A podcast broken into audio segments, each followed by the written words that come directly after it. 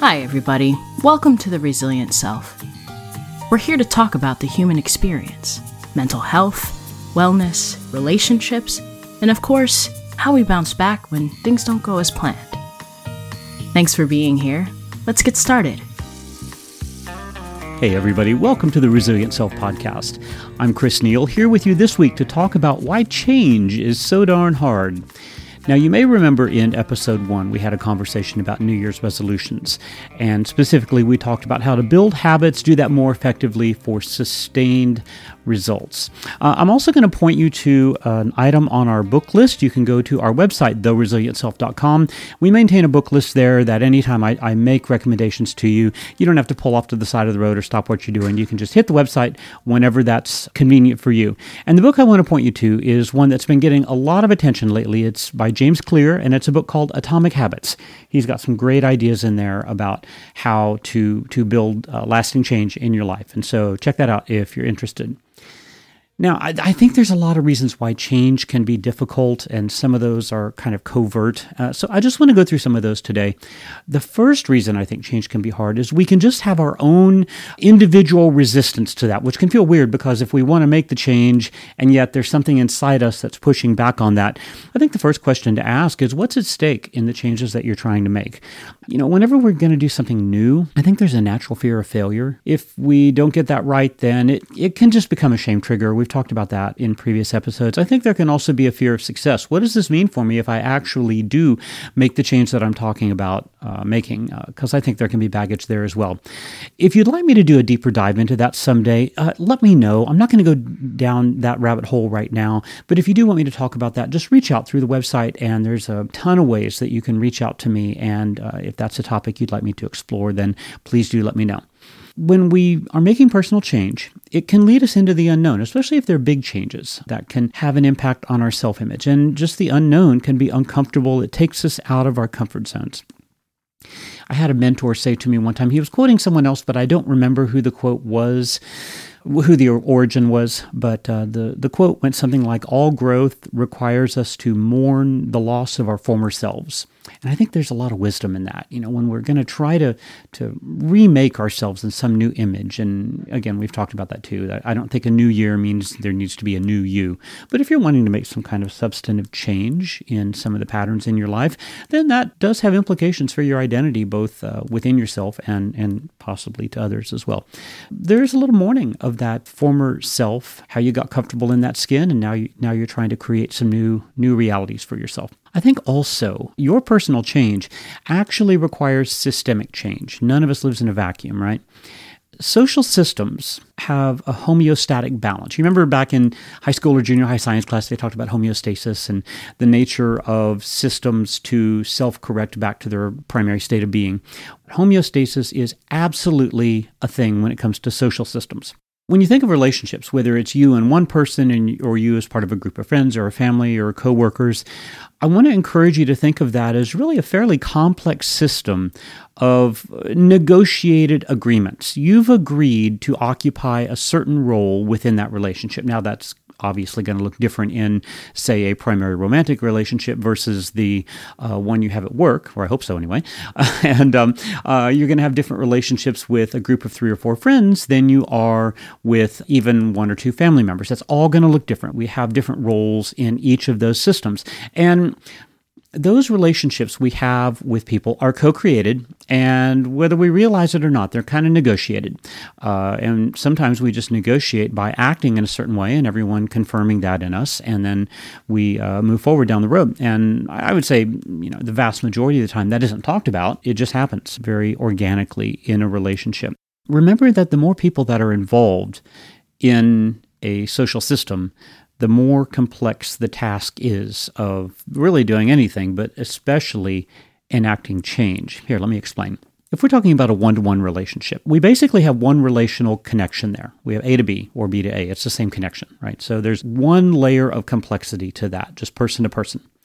Now, if you add a, a third person into the mix, let's say uh, you have a friendship with someone and then you bring on a third friend who's going to kind of have a little trio of friends there the number of connections in that arrangement immediately grows to six because, again, think of A, B, and C. You've got A to B, B to C. A to C But then you have alliances that build A and B to C, A and C to B, and then whatever the one I forgot was, but there's six. So we immediately go from a fairly simple exchange, a one to one, to six possible configurations of alliances and agreements that we come to in a relationship. So if you kind of work out that you're, hey, you're the funny one, uh, in in the group of three, or you're the you're the one who handles everyone else's stuff, or you're the peacemaker, whatever it is. Uh, when when we take on those roles and those identities in those relational configurations, it starts to get pretty complex. Now, when you add a fourth person, let's say you have two parents and two kids, uh, ABCD, the number grows to 24 connections. And I'm not going to go through all of those because nobody wants to hear that. But if you sit down and do the math, it works. And so when we add complexity to a social system, we, when we add participants in that system, uh, what's really happening there is we are growing the complexity of that system exponentially the ease of making personal change, of moving the bar of your own role within that system, it puts you negotiating that with a whole lot of other people. It's, it's a bigger challenge. So realize that personal change uh, may be a unilateral decision, but it definitely affects others in your life. Because in any system, in any group of people that you interact with, it changes the prior homeostatic balance. It requires others to renegotiate prior relational agreements. Sometimes they're not willing to do that or they're not comfortable with it. And then, if others are unwilling, uh, again, another flashback to high school science Newton's third law every action is met with an equal and opposite reaction. If others are unwilling, Newton's third law absolutely applies to relationships. When one person acts on a situation, people tend to react, and it tends to be a, a concomitant uh, or equal reaction to that even if the other members of your, your group are willing for you to renegotiate the deal, as it were, that change is hard for them as well. And uh, as the saying goes, the only one who likes change is a wet baby. Friends, we hope you're enjoying all the content here at The Resilient Self. If you're wondering how you can support our work on the show, we've made it super easy. You can check out the show notes or head over to our website, theresilientself.com, and click on the link that says Buy Me a Coffee. Now, you're not actually buying me a real cup of coffee, but through a one time donation or an ongoing membership, you're helping with the development and production costs of the show. When you take this step, you're helping us bring the resilient self to others all over the world. So if you want to help us pay it forward, this is the easiest way. And please know that we deeply appreciate your support at any level. Let me give you a couple examples. Uh, one example is in uh, families where there is uh, one person fighting addiction. What can happen in those families is um, all of the family drama, all of the family stuff kind of revolves around the addict, uh, whether that person is clean or sober or not, if there, uh, if there are uh, consequences that are happening for them, that we all have to kind of be all hands on deck to manage that in some way. And so the addict in a family, if there is only one, that can really be sort of a lightning rod for all family activity. And it also can kind of make that person a whipping child for every other problem in the family that's going on. So it's, it's not always a good thing, but it can definitely happen. Well, let's say that that person gets clean and they're really committed to it. Well, guess what? Now uh, the rest of the family is then left kind of renegotiating the deal because all of a sudden, if the person who was fighting addiction is no longer having all these consequences, they're they're living their life in a really productive, functional way. Then all of a sudden they don't get to be they don't have to be the whipping child for the other family drama that goes on. You can't blame them anymore. Now, and of course, every family is going to be different, but this is not an uncommon scenario. And so that's just one hypothetical example of how one person making what ultimately is positive change, they're getting clean, they're, they're achieving that level of sustainability and functionality in their life. Uh, but everyone else then has to has to move with them. They have to see them in new ways. They, uh, you know, hopefully, what happens is everyone can kind of move to see this person as someone who who really is thriving, and we support them in that. Um, but it is a change. Make no mistake. Another example is uh, sometimes in, in friendships, uh, if one person's going through a hard time, maybe over a sustained period of time, um, it's easy for, when we rely on our friends, it's easy for them to kind of start to become the expert on us. And so we rely on them to tell us what to do. They get really comfortable telling us what to do.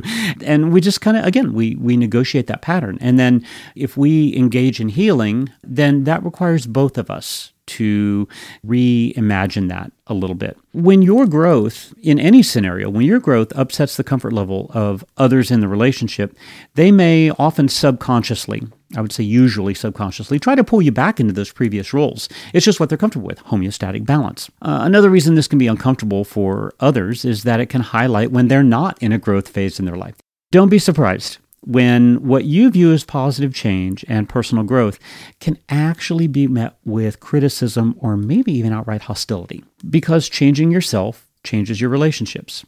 And again, what you view as positive, uh, constructive change, others may have a different viewpoint or and right right or wrong you know if uh, maybe they draw assumptions and conclusions about where you're at and what's changing in you. And even if they're wrong perception is reality. If they perceive that there are now changes in your value system are you still going to be the peacemaker when you learn to set really great personal boundaries? Or two of your friends are fighting and instead of stepping in the middle and trying to solve everyone's problem for them when you then get into this place of solid boundaries you say hey guys you're my friends. I love you both good luck work it out not my circus not my monkeys. Well if they've always relied on you to do that for them then that's that's a big change for everyone. That's not just you setting a boundary for yourself. That's you setting a boundary for other people. Now for me the question in any of these um, issues that I, I, talk about is what do we do about it? I think it's it's all good and well to say, well, these are all the problems, but I think the real work is in figure out how do we how do we move forward. So, in terms of the personal resistance part, um, I think I think self compassion is key. Uh, I think um, you want to name the gorilla in the room and and just own own your stuff there. Own that when it's difficult, you want to lean into that discomfort now, there's this Teddy Roosevelt quote m- made much more famous by Brene Brown. I bet a lot of you know it, uh, but I'm going to read it for those who don't, uh, just because I think it's powerful and um, and I want to. Uh, here's the quote. It's from the the man in the arena. I think it was around 1910. Uh, I think he was in Paris. And the quote goes: "It is not the critic who counts." Not the man who points out how the strong man stumbles or where the doer of deeds could have done them better. The credit belongs to the man who is actually in the arena whose face is marred by dust and sweat and blood, who strives valiantly, who errs, who comes short again and again because there is no effort without error and shortcoming, but who does actually strive to do the deeds, who knows great enthusiasms, the great devotions, who spends himself in a worthy cause, who at best knows in the end the triumph of high achievement, and who at the worst, if he fails, at least fails while daring greatly so that his place shall never be with those cold and timid souls who neither know victory nor defeat. And that's always powerful. I've read that to, to people thousands of times probably, and it, it's just powerful for me every time uh, that you just when you have personal resistance when it's uncomfortable for you to make these changes but you know in your heart you still want to I think it's important just to, to give it up to yourself for that and realize that by virtue of being in that arena, you're doing powerful, important things. And uh, so, Brene Brown's work, you probably know her stuff well. If you're listening to this show, odds are you know Brene Brown. And if you don't, then hey, check her out. She's done some terrific work on shame and resilience and showing up. Now, uh, I do have some links to a lot of her materials on our book list at theresilientself.com, so you can check those out there if you don't want to have to go Google it all yourself. Um, I will say also, I don't have them linked, but I will. Now that I'm thinking about it, I'll, I'll, I'll make a note. She's got a couple TED Talks that are really great. I think Brene Brown is, is a terrific writer, but I think she's a truly gifted speaker. And so I, I love listening to her speak. She's terrific. Back into to Chris Land here. When, when we do personal work, I would argue we need to be intentional about rejecting the shame that can creep up in the process. You don't have to make yourself smaller for others. I, I really believe that self compassion is ultimately the kryptonite of shame. And so when we can deploy one, we can hopefully uh, get on about the business of becoming who we want to be. Now, what about when others struggle with our growth? Uh, like I talked about before, don't be surprised. But and you know, I've always said that that what really upsets people is not bad news, but surprises. And so, the less we can be surprised by things by anticipating when those can happen, then I think maybe it it lowers the shock value of that a little bit. It makes it a little easier. But in any case, try to view these things from cloud level instead of ground level when you can. Because when when we're at ground level we just notice the behavior of the person. And and if they're being resistant to us if they're being uh, critical or even hostile towards us then we're hurt by that. Of course we are because these are people we have relationships with. We care about them. Uh, and so when we engage at that ground level then we get conflict we get resentment we get division. However when you go up to cloud level when you can observe this relationship uh, kind of at that meta level that makes compassion possible Okay, we don't need permission for personal growth from other people, but when they struggle, compassion for their difficulty can sure help preserve those relationships. Uh, when we can acknowledge that maybe they're going through something and maybe our attitude towards our personal change does not reflect their attitude towards it. Um, and whether they understand it or not, that's irrelevant. If, if they're pushing back on that, then you've got a situation. But just remember, their feelings are not your feelings, and boundaries are your friend in that circumstance and try to notice when others are trying to pull you into old patterns. And it calls on you to set and maintain boundaries. I don't consent to that. It's a terrific statement. It's a powerful statement that it, it doesn't have to be, uh, you don't have to incite conflict with that. You can just say, I'm unwilling to do that anymore. And if it feels like you're getting pulled back in, then sit with it. Be as mindful as possible and let that cloud level view guide your response. If you can respond instead of react, then it helps you reduce conflict, foster curiosity and connection, even when others are struggling with your personal growth. Friends, thanks for being here today. Uh, I am uh, really excited to have you here on board with the show. Uh, I'm happy to bring new ideas to you every week. I'm hoping that you're you're finding them uh, interesting and helpful. Uh, I want to invite you to check out our, our website, theresilientself.com there you'll find a lot of great stuff. Uh, of course, there's show notes and, and links to previous episodes because everyone has that. Um, I've also got a lot of written articles, and that's going to be a growing library as well. So there's a lot of shareable content there and just other things that if you like reading uh, in addition to podcasts, then hopefully there's going to be a lot that you find useful there. Of course, there's links to our social, and there are also some ways that you can support the show uh, if, if you would like to uh, get a skin in the game so that we can bring the show to more people. Then that, of course, is welcome and appreciated. Thanks to Ted Hammond for our theme music here at the show. You can find Ted's music through links in the show notes on uh, Amazon Music and uh, iTunes, so check out for links for that. Friends, thanks for being here. I'm so happy to have you, and I will see you next time on The Resilient Self.